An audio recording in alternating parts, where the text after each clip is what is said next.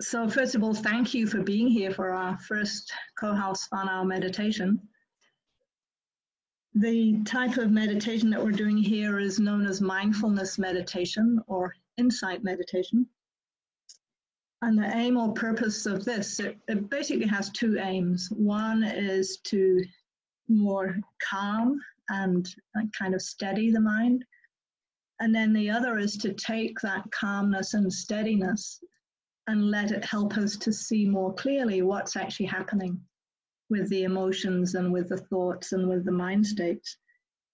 And then, if necessary, change what's happening so that we can begin to release perhaps patterns of thinking and feeling that are not so helpful, and instead strengthen patterns of the mind and the heart that are more beneficial.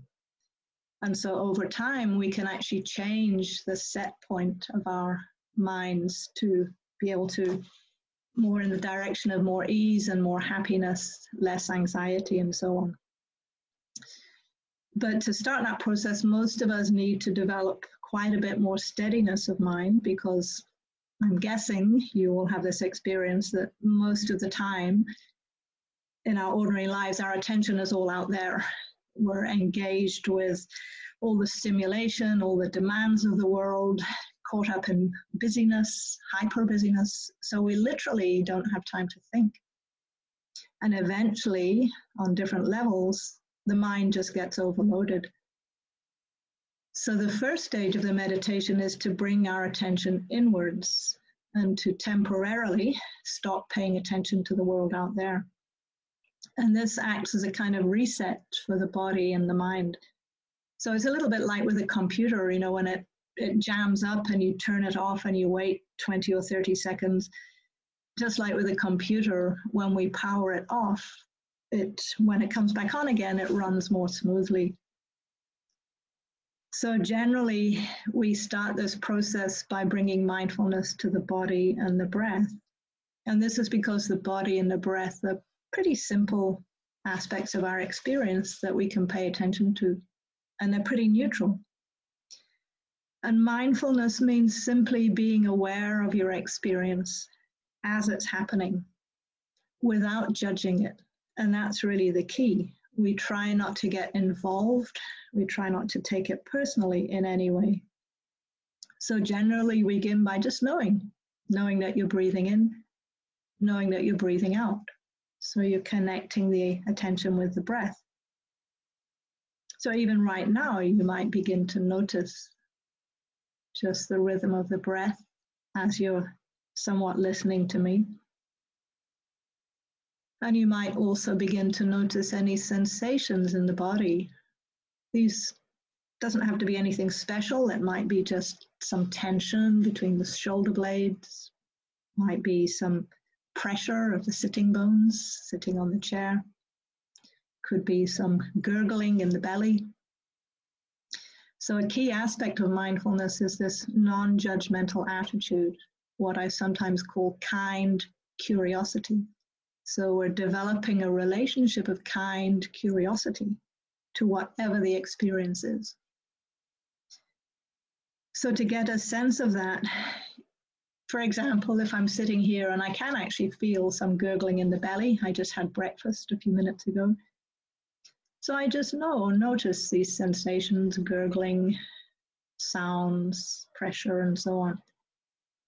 That's very different than if I wasn't practicing mindfulness. It might be, oh, that was so loud. I hope nobody heard that. I shouldn't have had that extra bowl of muesli. It's a good job I'm not in the room with them. Wow, I'm really glad we're on Zoom right now. Zoom is going through the roof at the moment. I should have bought shares. What a shame. It's amazing. What, what, what, wait a minute, what am I supposed to be doing? What was she saying? Something about proliferating? So, what I just gave is an example of proliferating. When we take some aspect of our experience, we get lost in it, we get involved in it, and then we start spinning all these stories about it. Some of you might recognize that pattern. This is not wrong or bad. But with meditation, we're just trying to notice that that's happening and then kindly, gently bring the awareness back to the breath. sometimes they talk about it as being a bit like training a puppy. You know, we put a puppy, we tell it to sit down, to stay, and then it jumps and runs away. And we gently bring it back. We tell it firmly, kindly, stay. We might have to do this numerous times, but eventually the puppy stays. Just like with the mind, the mind runs off, you gently bring it back, runs off, you gently bring it back. If you get angry with it, if you metaphorically hit it when it wanders, chances are it's not going to come back at all. So, this attitude of kindness is really key. It's normal and natural that the mind would wander. But this repeatedly coming back gives us more steadiness of mind. And then we can start to notice some of the more challenging aspects of our experience. Perhaps begin to recognize painful emotions or negative moods or repetitive thought patterns. And we can meet them with kindness and compassion so that they can release. And as I said earlier, over time we diminish anxiety, stress, distress, and in their place we have more happiness and clarity and kindness and so on. So that's probably plenty to be going on with. If you feel ready, if, unless there are any questions, happy to just go into about 15, 20 minutes of, of practice.